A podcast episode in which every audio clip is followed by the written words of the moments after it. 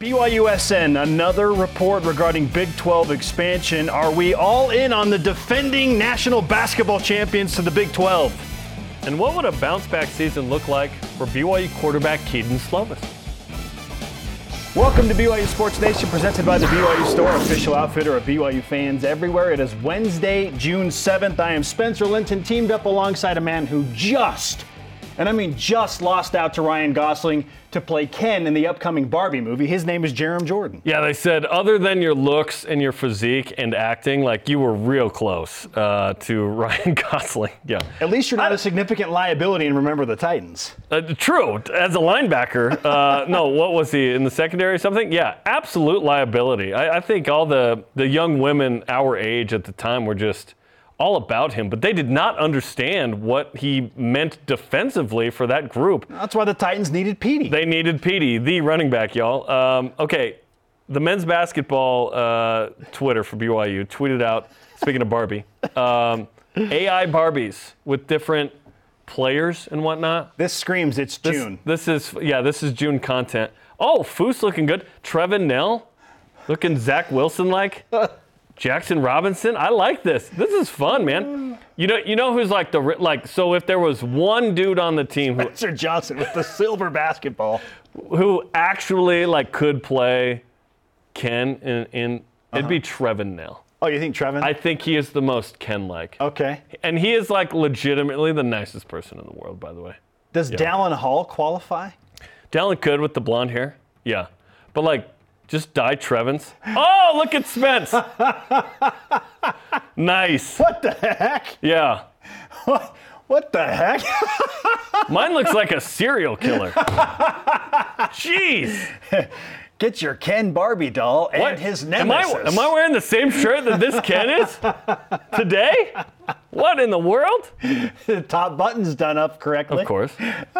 of course. Very nice. Very oh nice. Oh Did gosh. not expect that. That's AI. Great. AI is taking over. Allen Iverson. It's like it's 2001. We're all doomed, Jarom. We're yeah. all doomed. It, I've updated my LinkedIn. I'm ready to go. Gosh. Also on the program, Cincinnati Bearcat play-by-play Dan Hoard on year one in the league, the matchup with the Cougars on a Friday night in Provo. What Rams receiver Cooper Kupp said about Puka Nacua, pretty awesome.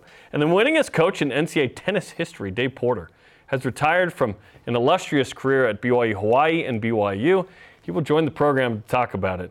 Uh, what a career for Dave Porter. Come on, Barbie. Let's go party. All rise That's and the shout. only Barbie lyric you can use in this program. It's time for what's trending.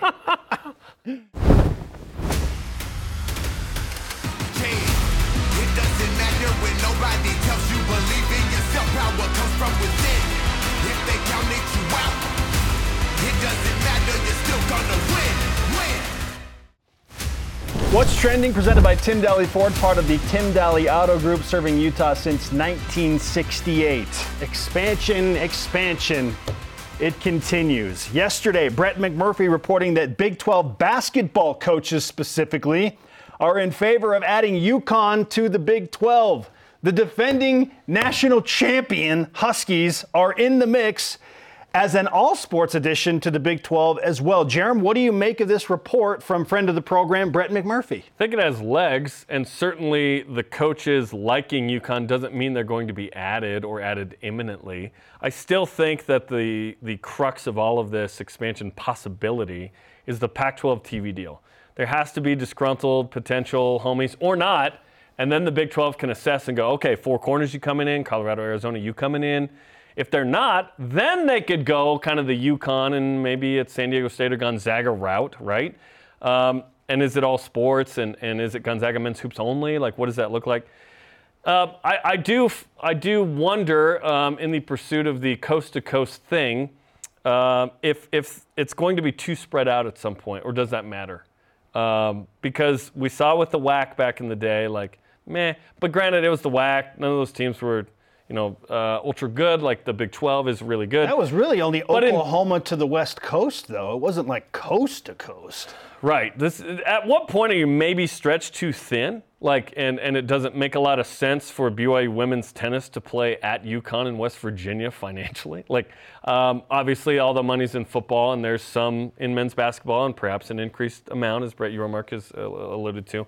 So we'll see, man. But like, if you told me today, hey, Big 12's going to add UConn, and they'll probably go get another just to make it an even number, I would imagine. Um, I'm fine with it, mainly because we're new at the party and we're just happy to be at the party.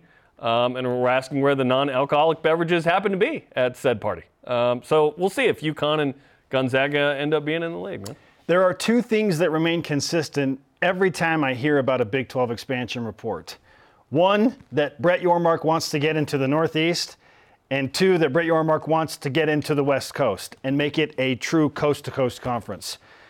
The defending national champions in basketball to the Big 12, when he wants to clearly and has publicly stated, we want to double down as the number one rated basketball conference in America, this is not surprising at all. Yep. I am a little surprised that it's all sports though UConn football did take a little bit of a step up last year as an independent. Yeah. Obviously, women's hoops fantastic. Yeah, clearly. I mean, Amazing. they have some powerhouse programs in basketball. Taking a step back a little bit in women's hoops, but still one of the top six programs. It's not a surprise at all. In fact, at this point, I would be surprised if UConn to the Big 12 does not happen. In what? The next five years? Yeah.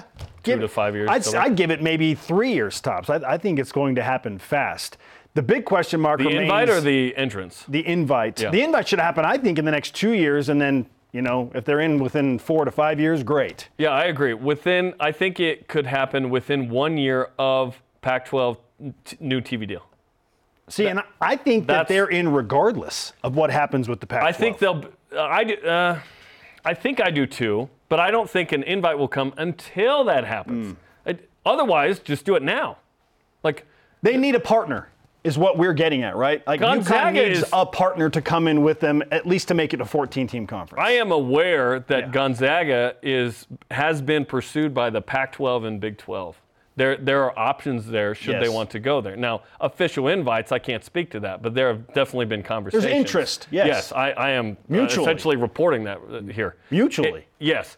And uh, when would that happen? Uh, Stewart Mandel said that that was going to happen potentially soon. It did not it's going to be a double deal, you'd think. There's going to be two of these kind of teams. You could bring Gonzaga all sports if you wanted, they just don't have football. Sure. So maybe San Diego State is that first one. If you're trying to get West Coast, that's truly West Coast. Gonzaga, it's not on the coast, but it's the Western uh, Pacific time zone, right, in Spokane there. So yeah, it's, it's interesting. And do you get spread too thin? Is going in on basketball a good move in the long run? Should you add? Because when if you add UConn, you rights. are not adding football, even if the team's in the league. Does that make sense? You are adding men's basketball with adding, a lot of women's basketball, yeah. and then whatever with football and the other sports. San Diego State, good spot. Southern California, like that makes sense to me. I'd love to have Gonzaga in the league too. Why not? At this point, uh, it's already hard enough. Uh, just just keep piling on, I guess. it's like BYU football schedule. Sure, e- 11 Power Five. Make it a semi-pro basketball league. Whatever. Make it already is with make NIL. It, uh, the minor leagues of professional basketball. Maybe Jackie Moon's walking through that door in the Big 12 with the fro. Yeah, UConn is, I think it's a fun addition. The idea of BYU playing UConn in men's and women's basketball is a really fun idea. Like, that's cool that Yeah. they could come to Provo. Yeah. And I know that it's not ideal for travel circumstances for the smaller sports, but you can schedule it so that maybe your tennis team, because there are so many teams in the conference, only have to go to UConn once every, maybe you play them once every two years, and then you alternate trips, so you're only making that trip once every four years. Yeah, I'm mostly kidding on that one. They, there's so much money in football, and then they're going to try in men's basketball that they Yeah. figure it out later. And frankly, there it's are okay. flights to New York that are cheaper than flights to LA right now. It's so dumb. Like it, it makes no sense. So like the whole travel thing, it's inconvenient though. It just takes longer and it's out of the way. But no one cares. Like BYU, if BYU cared about travel, they wouldn't have left the WCC. You know what I mean? The travel is great. Now you go to random small airports that aren't as easy to get Yeah. to. Like BYU fans are going to experience this. It's awesome being in the Big 12. One minor, minor con is it's going to be tougher to get to some of these spots. Yeah, but you get five times the money. Well, the fans don't. I was saying the, The fans the, will, the fans will play, pay five times. The athletic the amount. program, yeah, yeah, just the, Yes. the money is such a boost that, it, to your point, it doesn't matter. Like you just It doesn't you, you matter. pay to travel for the smaller sports. Yes. Luckily, they have airplanes Yeah. nowadays. Yes. Now, now the Pioneers weren't quick to move conferences. Sure. You know what I'm saying? Because of wagons. Don't be surprised. I was thinking about this last night. If that Pac-12 comes deal comes in and it's not like it's it's okay. Like let's say it's just a little bit below the Big 12. If Colorado and Deion Sanders want to move, like they'll find a reason to move, Jarom, right? They'll find a reason to move. And it could be Colorado and UConn, and the remainder of the Pac 12 is still there, and they go and get San Diego State, and the Pac 12 continues to exist. Yes. Like that could happen as well.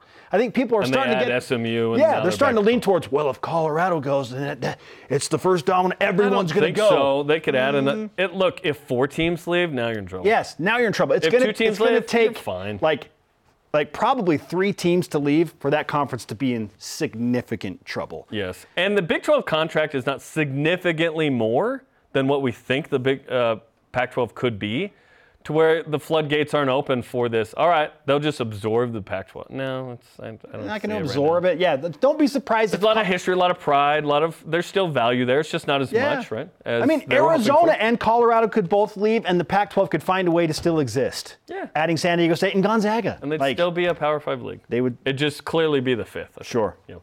Okay, topic two. Bruce Feldman of The Athletic said this about Kedon Slovis in an article in The Athletic. I like the fit of Slovis with offensive coordinator Aaron Roderick of BYU. I expect a big bounce back from the former USC QB in 2023. Okay. What would a bounce back season look like for Kedon Slovis? Well, it's hard not to default to what he did his freshman season at USC, but. Mm, those numbers were awesome. Who was he throwing to at USC? He had an NFL core of wide receivers Michael led by Michael Pittman Jr. Amon-Ra St. Brown, Tyler Vaughns is in the USFL. Like that was and who was a true freshman on that team that didn't really play? It was Drake London. And brother Drake London. Did- like, yeah, didn't really play exactly. The next year he was inc- throwing to Drake London. That was an incredible wide receiver core. A- SC receivers, they're always awesome. Yes. But that group was special. Yeah. Kedon's a great player. This is Pittman. right He had special receivers. So because he has progressed and he's gotten more healthy, he's had his successful surgeries, he's now uh, a more experienced veteran. He's working with John Beck, who's been the quarterback whisperer. He's working with Aaron Roderick, right? Yes. Like this guy. Like I, Kedon Slovis. Kedon Slovis is going to be good for BYU. Can those around him help him have a truly special bounce back season? It's going to take something special from his wide receiver core. Is the O line good enough? Is, are the running backs good Yes. enough? Are the receivers good enough? This is going I think to be yes. A complete offensive team effort if Kedon Slovis is to have a bounce back season. Jeremy, he could be great, but if the offensive line underperforms or the running backs don't perform or the receivers or have a downtick, Yeah. it's certainly going to affect his numbers and he's going to take the brunt of that blame. And he did at Pitt. To your point, like last year, he was terrible, but Pitt was terrible. Terrible. Was So- it on Kedon all the way? Some of it is always on the quarterback. Um, but yeah, okay, let, us get specific. Um, Oh, okay. Okay, let's walk through a couple of statistics. Okay. And I'll tell you what Kedon's been in his career so far, what I think he should be, and what Zach and Jaren were. Okay, just as a comp. Passer rating. Jaren was 158, Zach 162, Kedon's 144. I'd love for him to get in the 155 range. Okay. Okay. So not to surpass Zach and doesn't Jeremy have to. because those numbers They were, were ridiculous. Those were ridiculous. They took care of the ball in Yes. a unique way. More on that in a sec. Yards per attempt. Eight would, uh, would be a great number. Zach was 9.1 in his career. Crazy. COVID. Jaren 8.4. Kedon 7.9. He's right there. Okay. I'm, I'm content with Kedon's explosiveness, okay, for his career. Completion percentage. It's good. He's good. 66%. He's 65.9 for his career. Jaren was 65.2. Shocking, right? Kedon completes That, a that lot freshman of year certainly helped. Zach was uh, 67.6. Okay. And then, okay, looking at yards per attempt and completion percentage. Shout out to the homies at Cougar Stats.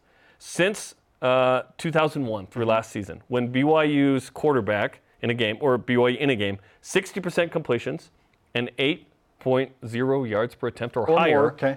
87 and 6. Amazing. That is exceptional. There are exceptions to this.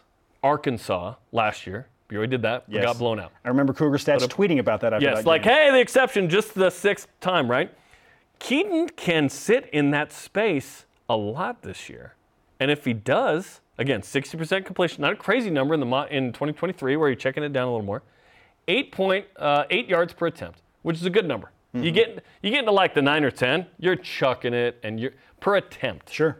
Those are two numbers that stick out.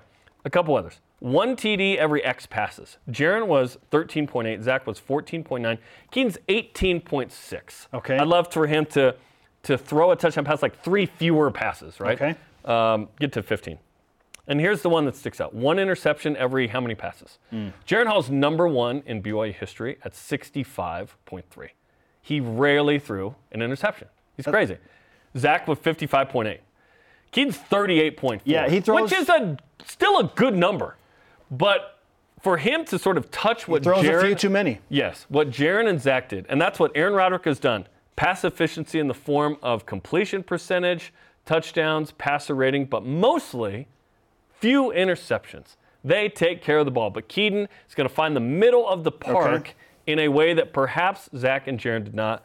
That's what a bounce back looks like for me. Give me three touchdowns to every one interception for Kedon Slovis. Yeah. He's never done that in his career. His best stat line was 17 touchdowns and seven interceptions during his freshman season at USC, albeit it was a, little bit of a shorter season because he came in and had to replace the starter JT Daniels. But Yes. 17 I thought and he- 7. I thought he was better than that. I thought he was in the 30 range. Sorry, no, that's right. That's right. His sophomore season at USC, 17 and 7. He had a downtick after 30 and 9 30 and 9 is great. at his fre- in, during his That's freshman three year. to one. Okay, so since his freshman year, sorry, I misspoke. Yes, yes. Since his freshman year, I was like, give him them touchdowns. he has not done. He has not had a three to one touchdown interception ratio. That to me is had arm bounce back. issues, had uh, Yes. there were issues. Injuries. Some of which was him, some of which was obviously the Yeah, team. he was incredible his freshman year. Yes. Three to one. If it's 25 touchdowns and seven interceptions, awesome, I'll take it right now. incredible. I want him in the 30 plus range though. Okay, I think for BYU to be seven plus wins, he's got to be in the 30 plus range. that or the running game has to go crazy, right, behind the offensive line. How about both? This is BYU. we, want, both. We want it- We we getting want it all. We're getting greedy. All right, our question of the day. You've heard the statistics that Jarom just brought up. I want a three to one touchdown to interception ratio. There's a lot of stuff on the table. What do you think a bounce back season would look like for BYU quarterback Kedon Slovis? At D34Wall on Twitter answers 30 touchdowns and fewer than 10 interceptions on the season. There you go. That's what Hall and Wilson did, and they were drafted into the NFL. 30 touchdowns, nine interceptions his freshman season. Yeah. Let's go. He, he can do it. And in this uh, offense, we're confident that Aaron Roderick will keep that going, that line of QBs. Put let's take the picture again of the QB factory. Let's do it. Put uh, since then it's been uh, you know Sark, Doman, Beck, Hall. Let's get it going. How, you could even do it like like in the last ten years. You get Yes. Taysom Hill, Yes. Zach Wilson, Jared Keep Hall. it going. Keep it going, man. Come on now. Let's go. Okay, coming up July 1st, it's the big party as we celebrate BYU's first day in the Big 12. The BYU Sports Nation Game Day crew and ourselves will have interviews with coaches and players live from the celebration Saturday, July 1st, 5 to 7 Eastern on BYU TV, BYU Radio, and the BYU TV app. You can come and hang out as well, of course. It's on the uh, artificial turf fields by the Student Athlete Building in the Richards Building. Love it. Open invitation. Up next, we preview the Cincinnati Bearcats, who just so happened to be BYU's home Big 12 opener on a Friday night in Provo in late September. The voice of the Bearcats, Dan Hoard, is on the program. This is BYU Sports Nation. This portion of BYU Sports Nation is presented by the Tim Daly Auto Group, serving Utah since 1968. We have uh, attempted to add the very best. The addition of BYU sets us on a path to even greater success. This isn't going to be a failure. This is going to be a launching point. I'm delighted to welcome Brigham Young University into the Big 12. know I'm steady blazing. Pull up at the spot and you know I'm steady blazing. Welcome back to BYU Sports Nation. We are live in Studio B with your day-to-day BYU Sports play-by-play alongside Jarom Jordan. I am Spencer Linton. We're super excited to welcome in for the first time to the program the voice of the Cincinnati Bearcats. He is their play-by-play specialist and the voice of the Cincinnati Bengals. Jarom, my team, number man. one team since 1996. What's he is Dan two? Hoard. Dan, welcome to the program. From one Bengals fan to another, it's great to have you with us. Spencer, Jarom, it's great to be on your show. I hope this is a regular occurrence since we will be in the same league on July 1st. I am over the moon about joining the Big 12. I, we feel this kinship, especially with the four, right? Um, you Yeah. know, which is, which is awesome. What's it been like in the lead up for Cincinnati and Cincinnati fans uh, to what uh, we've all been hoping for for a long time, which is to be included in a Power Five conference? We finally have a seat at the table, right? It's been long overdue for Cincinnati. We've been performing well enough to be a Power Five school, and now we finally get our opportunity to be one. I would say Bearcat fans have been giddy about this since the announcement that it was going to happen. I was at an event for alums in Chicago last night with some of our coaches.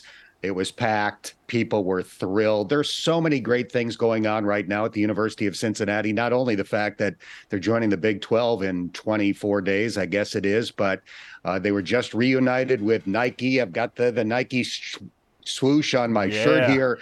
Uh, Cincinnati is going to be a Jordan brand school in basketball. They are reunited with a Jordan brand. They'll be one of only 12 schools in the country that's Jordan brand. Uh, they helped popularize that back in the Kenyon Martin era. So I am calling this the greatest reunion since Andy and Red at the end of Shawshank Redemption, which is great. Zihuatanejo. Uh, yeah, Sam Wataneo, exactly. Uh, but two weeks ago, they put shovels in the ground for a new uh, indoor athletic facility. It looks more like the Sydney Opera House uh, than an indoor football practice facility. So they are behaving like a Power Five school. And uh, as of July 1st, it's going to be great to be one. Listen, BYU lost to said Jordan Brand, Kenyon Martin clad Cincinnati Bearcats in the 2001 NCAA tournament. So, you know what? Uh, tough memory there, but that's okay. We'll get over it. All right, Dan, let's start with the current state of the program on the football side at Cincinnati. This is a team that's just a few years removed from making the college football playoff. It was an unbelievable run. Uh, it's hard to, I guess, uh, do that again, certainly for any team in America. So you could call it a step back, but the program seems to be in a really great place. How would you define the state of Cincinnati football right now? Well, we're going through a coaching change, obviously. Luke Fickell left at the end of last year for Wisconsin. Scott Satterfield takes over. He was the head coach at Louisville the last four years, and he was at Appalachian State for six years before that. 76 and 48, as you see on the screen, a four and one bowl record. He's a proven coach with a great offensive track record. It is challenging to step up in, in competition as a Big 12 member while going through a coaching change. I think if Luke Fickell had stayed for one more year, the transition probably would, would have been a smoother because of the current transfer the NIL uh, opportunity. I mean, every school in the country is dealing with guys transferring out and guys transferring in. And when you have a, a, coaching change, it's multiplied. So, for example, at the wide receiver position, the Bearcats had two wide receivers drafted. Mm-hmm. Tre Tucker went to the Raiders, Tyler Scott, who went to the Bears, and seven wide receivers transferred. Oh. So they lost nine wide receivers. Their starting quarterback from last year, Ben Bryant, has transferred. He's going home to Chicago to play for Northwestern. So we are likely to have a transfer coming in as our starting quarterback, Emory Jones. So it's a transition time, but I, I still think they are optimistic that in a very short period of time, Cincinnati will be one of the better schools in the Big 12. That has been Cincinnati's history. Any league that they join in a short period of time, they rise toward the top of the pack, if not to the top of the pack, because Cincinnati is a tremendous hotbed for high school football. There are great players in this state. They don't get them all because of Ohio State and some of the other colleges nearby, but you don't have to get them all. If you get your share, Cincinnati will be very competitive in the Big 12. I, am trying to remember which year it was. Maybe it was 2015. Gunner Kiel, Tanner Mangum, the Elite 11 kind of conversation there. And then this year with Emory Jones and Kedon Slovis, it'll be the guys that have transferred in for one year who are in their third Power Five league. Uh, it'll be a fun quarterback matchup there. And of course, a Friday night in Provo in the home opener. It's going to be a big deal, obviously, for both schools to be in the league in week two of conference play. But for BYU, we can't wait for that night because we just think the energy is going to be electric in that first home game. What do you expect uh, when these two teams tangle on September 29th?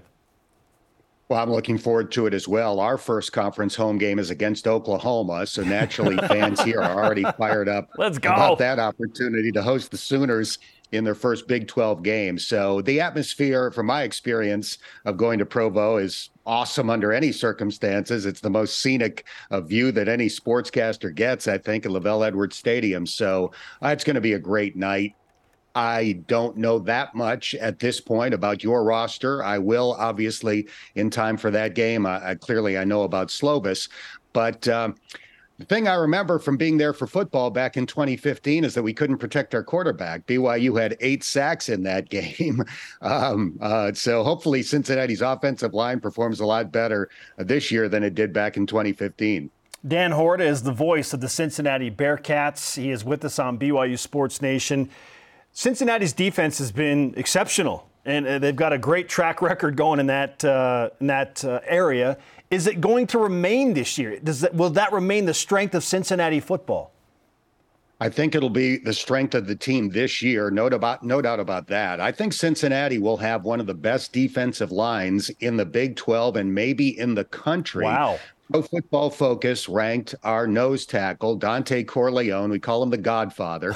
Uh, they ranked him as the number one nose tackle in college football. The guy that starts next to him on the defensive line, Jowon Briggs, is a future NFL player. Cincinnati is loaded up front. They've got a lot of changes at linebacker in the secondary, so uh, that will be a challenge. But I'm really excited about the style of defense that Cincinnati is going to play under our new defensive coordinator, Brian Brown. He came with Scott Satterfield from Louisville. Last year, Louisville led the nation in sacks. Mm. Cincinnati faced Louisville in the Fenway Bowl last year. Cincinnati could not block the Cardinals. So it's a very aggressive scheme. Uh, I think Cincinnati is going to get after quarterbacks. And again, it all begins up front. Certainly, coming off of a playoff appearance two years ago, expectations for Cincinnati football are high. Yeah, there's a coaching change, quarterback change, and so on. For BYU, we're keeping expectations pretty low. So is Vegas of sort of like get to a bowl game, maybe seven wins in the regular season. But what are the expectations for the Bearcats?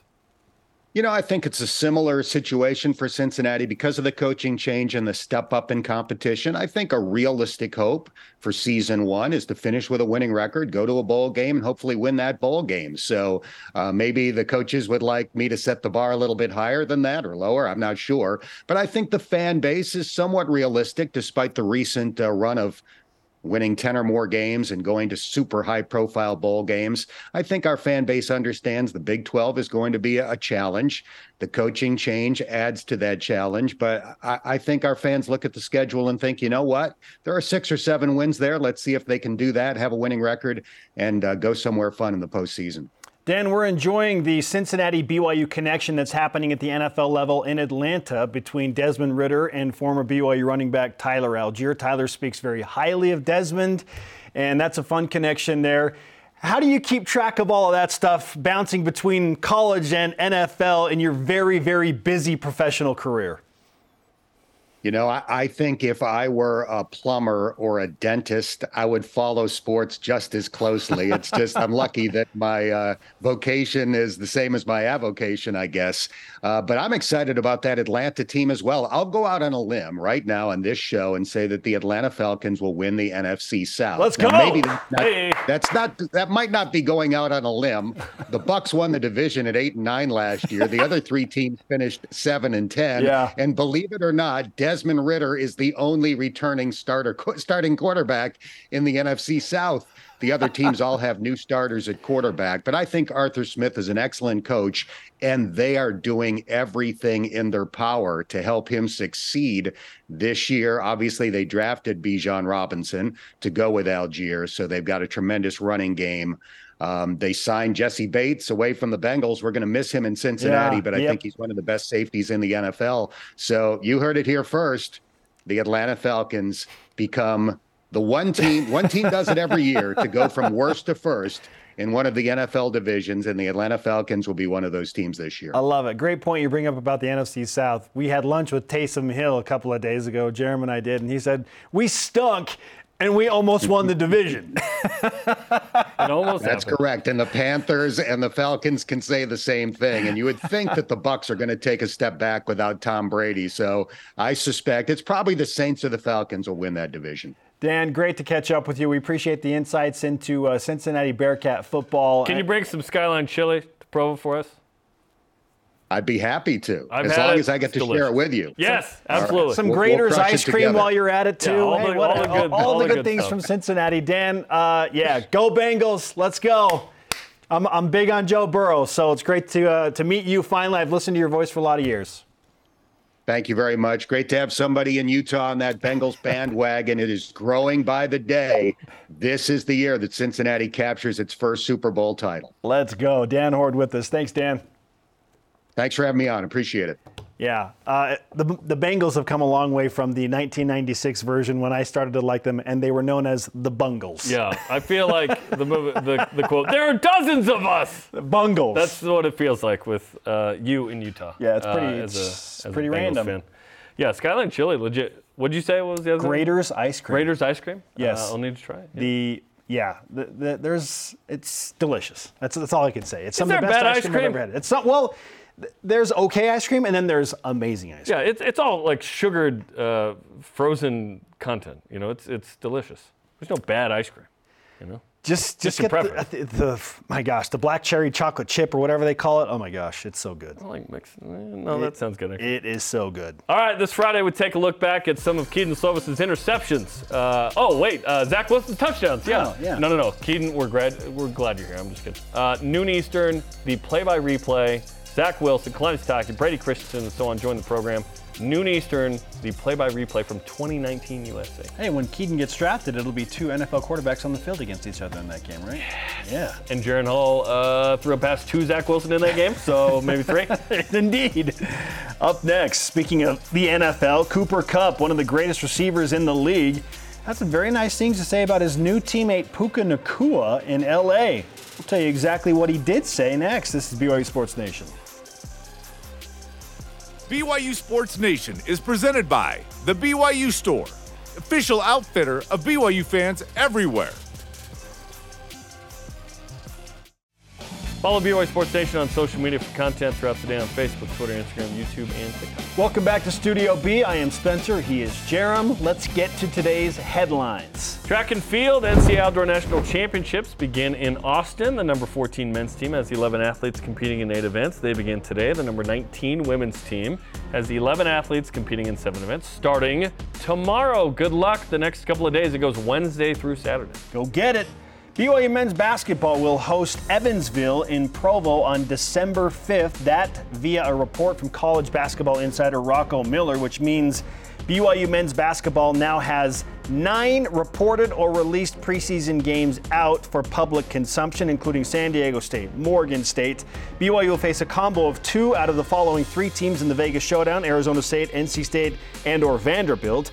Then a game with Fresno State and Salt Lake City. Evansville, as we just reported, Georgia State at Utah and Denver don't have dates, but those games will happen. Yep, just four more reported or released to figure out. So hopefully in the next, I don't know, couple of weeks or whatnot, we'll uh, get the non-conference schedule.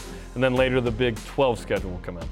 Women's volleyball non-conference schedule, speaking of, will be released Friday at 10 a.m. Eastern Time. We already have the Big 12 schedule. We're waiting for the non-conference schedule. Heather Olmstead uh, teased us that a big-time opponent Yeah. will be the season opener. Let's stay with the volleyball theme. Trent Mosier of men's volleyball and Team USA's U21 squad beat Guatemala in three sets. Solid sweep. The United States will play Cuba today at 4 Eastern. Those are today's headlines. Now we opinionate in the whip. Cougar Whip Round presented by Maersk, your e-commerce logistics shipping partner. Kingsley Suamataia and Connor Pay are among the top 10 returning offensive linemen in the Big 12 according to PFF grades. Hmm. So, who is BYU's second best offensive lineman? It's Connor Is it Pay. Connor Pay? It is Connor Okay, Pay. yeah. Yes, I'm putting my stock big time into Connor Pay. I think his versatility is nice, Jeremy. He has shown that over the years. He can play center. He could play a guard position. Frankly, if Connor was asked to play tackle, Jarom, I feel like he's good enough and experienced enough that he could go out and like maneuver his way into a position. They're not going to. Spencer. They're not BYU going to? only plays six eight guys at tackle okay? Come on now. Yeah. What's Connor? A measly like six three. I think he's only six five. six five. Um, he's short.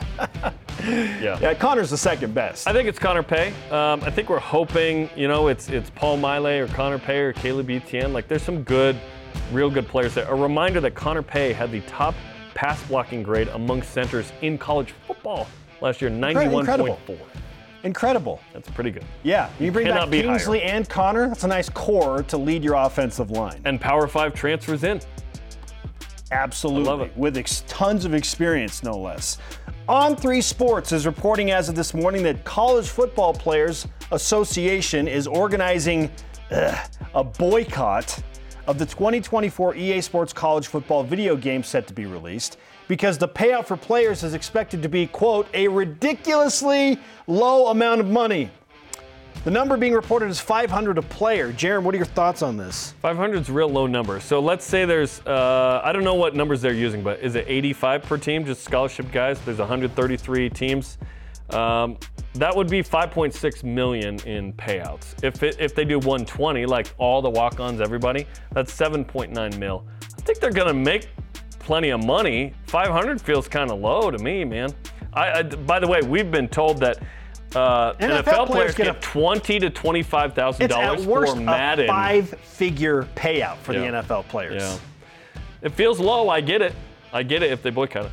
Can we up it to a couple of I thousand? love the game. I want the game. Game's but great. I get it. Yeah. They're going to make so much money because it hasn't been around for a decade. oh yeah, I might buy three copies just to have. Come on, up, two up it to a, at least a thousand or a couple of thousand per play. Now we're talking ten or fifteen minutes. Whatever. That's a little cream off the top for Get what the, they're get going to the make. Royce to pay for it.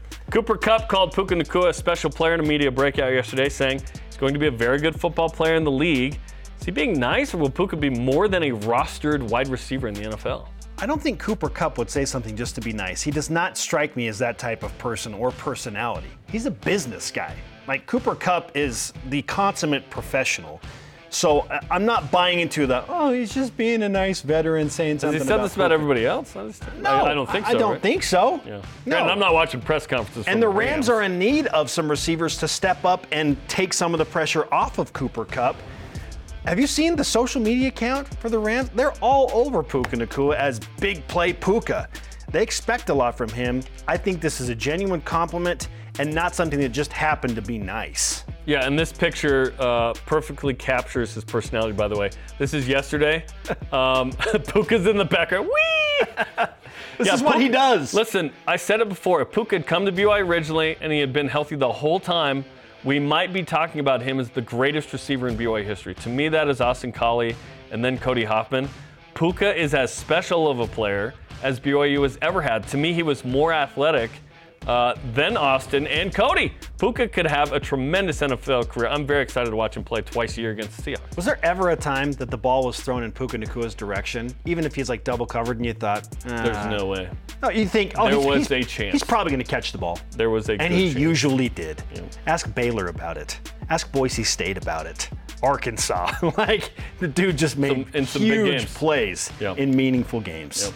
Up next, we keep the show rolling on a Wednesday with the winningest coach in NCAA tennis history. Dave Porter is in Studio B to put a bow on his career of sorts. This is BYU Sports Nation.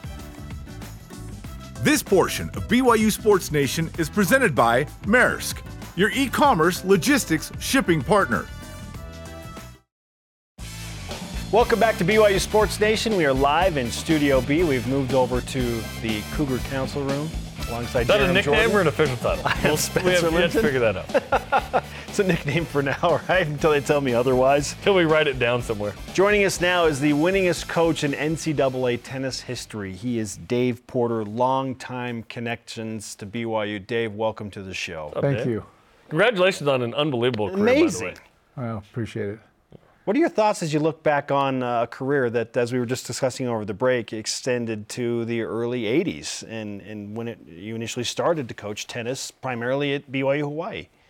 Well, the the um, I guess the emphasis was always for me, who impacted my life the most, and uh, and coaches had a huge impact in my life, and as you know, even though you're working with NFL and NBA and MLB players, most of our student athletes are going to go on and be exceptional in other areas.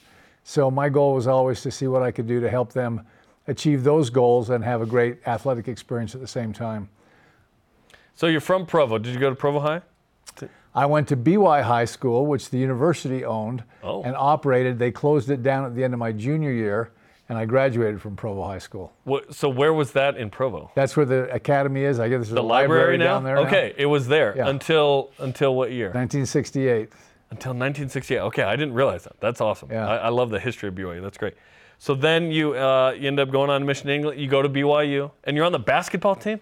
I started playing basketball. Yeah, I, that, Coach Pierce asked me to come and play tennis, but nobody watched tennis matches. Everybody watched basketball games. So I, I started as a freshman when Kresimir Cosic Yeah. was a freshman. Yeah. And um, so that was, and then I left on a mission and came back, and they just had better players than I was. So they had some great guards, and I, Yeah. you know, got in the game at the for warm-ups, and it was a slaughter. And other than that, it was, it was. Uh, decided to go back and play tennis too. So were you there for the unveiling of the Marriott Center? No, I was on my mission. Okay, so you're on your mission on my for it was being so built my and- freshman year, we played in the field, Smith Field House. Yeah. Yeah. Wow. What? Oh, okay, tell us everything about Chris Cosic, because we're obsessed. He is one of the most amazing people I've ever met, and uh, he not only exceptional talent but very very bright, and um, and compassionate. He had some challenges when he got to BYU, based on his lifestyle, but once he found the gospel and accepted it, he was all in. Beyond beyond all in. I mean, I think he was the first person that I know of who was authorized by the first presidency to baptize, confirm, and give the priesthood without any other priesthood assistance. Wow. Because he was the only person in his country when he went back. That's wild. He eventually translates the Book of Mormon into his native tongue. Yep. He's the uh, ambassador uh, f- to the United States. Um, yeah, he's he's the one player in the Basketball Hall of Fame. Like, he's he's special, man. I didn't realize you played with him. That's pretty cool. That's pretty cool, Dave. Okay, well, so tip, clearly you were juggling some things between basketball and tennis. When, when did the focus shift from, okay, I think I'm done playing basketball and I- I'm going to focus on tennis? When was that moment? I think it was when I was in Hawaii and I realized why be in Hawaii is spend every day indoors. You know? so, you know, made the switch back and went back to school, finished my doctorate, which I'd started here. Um, so when I first graduated, I was hired to run the fitness program at the Missionary Training Center and wrote the exercise program that everybody in the world used for a number of years. And then when I went over to Hawaii, it was, uh, I decided to keep the academic portion going as well. And you coached there uh, for 33 years, and then a few years right after, um, you know, they cut athletics, unfortunately. But uh, what, what was that like to be there that long and build that program? And obviously, it was disappointing to have the program cut, but that legacy of athletic excellence at BYU Hawaii. Well, it, it was an area of excellence, not just the, the tennis portion, but we had a very good women's volleyball program. We had a good men's basketball program, um, but we, it was small, and, and it was it was always there about the the kids, about the athletes, and what they were becoming, and what we were trying to make of them. And so, you know, I have had, I've got former players who are from China that are MDs at the UCLA Medical Center. One, of, maybe the best player I ever had, a fellow from Czech Republic, is the mayor of Prague. I mean, so the, the, the, these kids are really talented, good people, and uh, and that's really the goal. It's what they do f- from the time they finish. BYU Hawaii even more international than Provo Well, because you have a lot by of percentage, yeah. Yes, you have a lot of influence, uh, obviously in Asia and whatnot, but yeah, all over the place. And and we saw that you coached the Chinese national women's double team that won gold in 04 Olympics, 06 Wimbledon doubles championship. That's It- two different teams. So I had, Two I had- different teams. Yeah, I had I had Yeah. four, four, four or five girls that I worked closely with, and two of them won the won the gold medal in in uh, in Athens. That was a side gig to the BYU Hawaii stuff. Yeah, that was. I mean, I'd go over every year. One of my first really talented players was on the Davis Cup team for China, and his mother was Deng Xiaoping's private physician. So he had a connection and got me in to work with the coaches.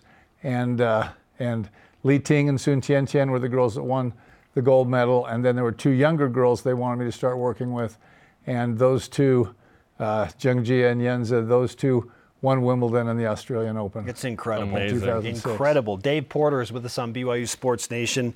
We're touching on a few of the accolades, which include 11 championships, 1,438 total victories. And those 11 championships came in Division Two or the NAIA, uh, NAIA level. As you look back on everything that you have accomplished and now going to retirement, it's like what what's next for you? I mean, you've accomplished so much. So what's next? Well, like I said, it's not about accomplishing things. It's seeing how you can affect lives, and uh, and these kids still communicate with me closely, and and that's what really brings the satisfaction, not just you know the wins on a, on the court, but those are always nice. Do you have a favorite tennis player? Out of curiosity. I'd say Roger Federer has for a long time been my favorite player, um, just in terms of technique and, and attitude and personality. Yeah. Yeah, fantastic personality. Dave, congratulations. We on could have spent an hour career. with you. I'm sorry we have to go. I have so many other questions. I'll have to connect with you later. Yes, Yeah. we appreciate the time. Thanks Thank for you coming so Thanks, much. Dave. Congrats on a great career. Up next, it's time to update the best wins of BYU football bracket. Did 1983 in the Holiday Bowl against Missouri outlast the 2009 win, hauled to Georgia in overtime against oh, Utah? What a matchup. the 8 9. Jeez. And what about today's matchup? We roll that out as well. This is BYU Sports Nation. BYU Sports Nation is presented by The BYU Store, official outfitter of BYU fans everywhere.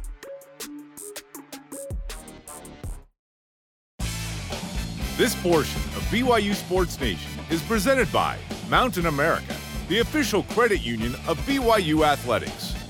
BYU Sports Nation's on demand. Download the free BYU TV and BYU Radio apps or listen to the pod. Subscribe, rate, and review. If you've watched the show the past few days, you know that we have chosen and seeded what we believe are the top 16 wins all time in BYU football's 99 previous seasons. We need your help to, to decide the best overall win ever in history, ever, from the Department of Redundancy Department. Department. It's irregardless. Each You day- regardless. we present the matchup of the day, set up and set up why each win is up for debate as the potential best win, and then let you decide by voting on BYU Sports Nation's Twitter account. So before we roll out today's matchup, Jarom, we need to get to the results from yesterday in the 8-9 game. 83 Missouri game in the Holiday Bowl against the win over Utah in 2009 Hall to George. Who won? And with 52% of the vote, Who won? we don't know. The winner is Oh, Missouri. the eight seed, the Holiday Missouri Bowl. moved on. Just This is a- sneaks past. I agree with this. This is proper. That's a huge win. Steve Young. Yeah, okay, okay, It okay. did not look good for the Missouri game early in the vote yesterday. Okay. It's time for our matchup of the day. That's a backwards pass. It's a trick play. Deep for Dye, he made the catch, touchdown. Off to the races goes Canada. Kayla Louie, touchdown. BYU on top. You couldn't draw it up any better if you're BYU. 96 Kansas State, 97 Cotton Bowl, whatever, versus 2018 Wisconsin. Okay, in the Cotton Bowl in 97, BYU's ranked fifth, Kansas State's 14th, first and only New Year's Day bowl game for hmm. BYU. Cougars trailed 15 to 5, weird score in the fourth quarter. Um, yeah. Take that, Shane, Brian Shane Kavanaugh. Yarbrough had like 29 sacks, I swear. I think he literally had six in this Six. game. Huge catch by Ko Kealu. He doesn't know how to celebrate without bobbling the ball. Sarkisian lassoing over there. And then the interception by the electric blanket. Omar Morgan seals the win. Number one feeling like number one. All right, that's the five seed game. How about the 12 seed? A win at number six, Wisconsin in 2018 at Camp Randall. This snapped a 40 plus game home non conference win streak for the Badgers. It's unbelievable. Squally Canada outrushed Jonathan Taylor, who's still in the NFL with the Colts. 118 yards, two touchdowns for Squally. And it took a missed field goal from 42 yards away to seal the win for BYU 24 21. First road win over a top 10 team since BYU beat Pittsburgh in 1984. Does not happen often. Go vote on Twitter in a couple of minutes. We'll put this out and weigh in. You have about 23 hours to do so. I love this matchup. Awesome. 5 12. There, there- there's no 5 12 curse in this bracket per se. No, No. You decide. Although this 12 could win. you, all, you all decide. I'm going Cotton Bowl on this one. Yeah. Our question of the day What would a bounce back season look like for Kedon Slovis as he comes in as a transfer at BYU quarterback? Our elite voice of the day presented by PAX Healthcare Elevated from Dirk Palmer on Facebook, who says, I'm looking for Slovis's best year yet in a system best suited to his talents. He hasn't had an offensive coordinator worthy of maximizing his talents since his freshman year at USC. Okay then. All right. Today's Rise and Shout Out presented by Mountain America, the official credit union of BYU Athletics. Who should we give to? Joe? Good luck to the track and field teams at Outdoor Nationals, which begin in Austin, Texas today. Good luck, everyone. Our thanks to today's guest, Dan Hoard, the voice of the Cincinnati Bearcat, Bearcats, and Dave Porter, longtime tennis coach. Sorry to Dennis Pitta, we ran out of time. For Jarom Jordan, I am Spencer Linton. Shout out to Tyler Anderson. We'll see you tomorrow on BYU Sports Nation. Go Cougs.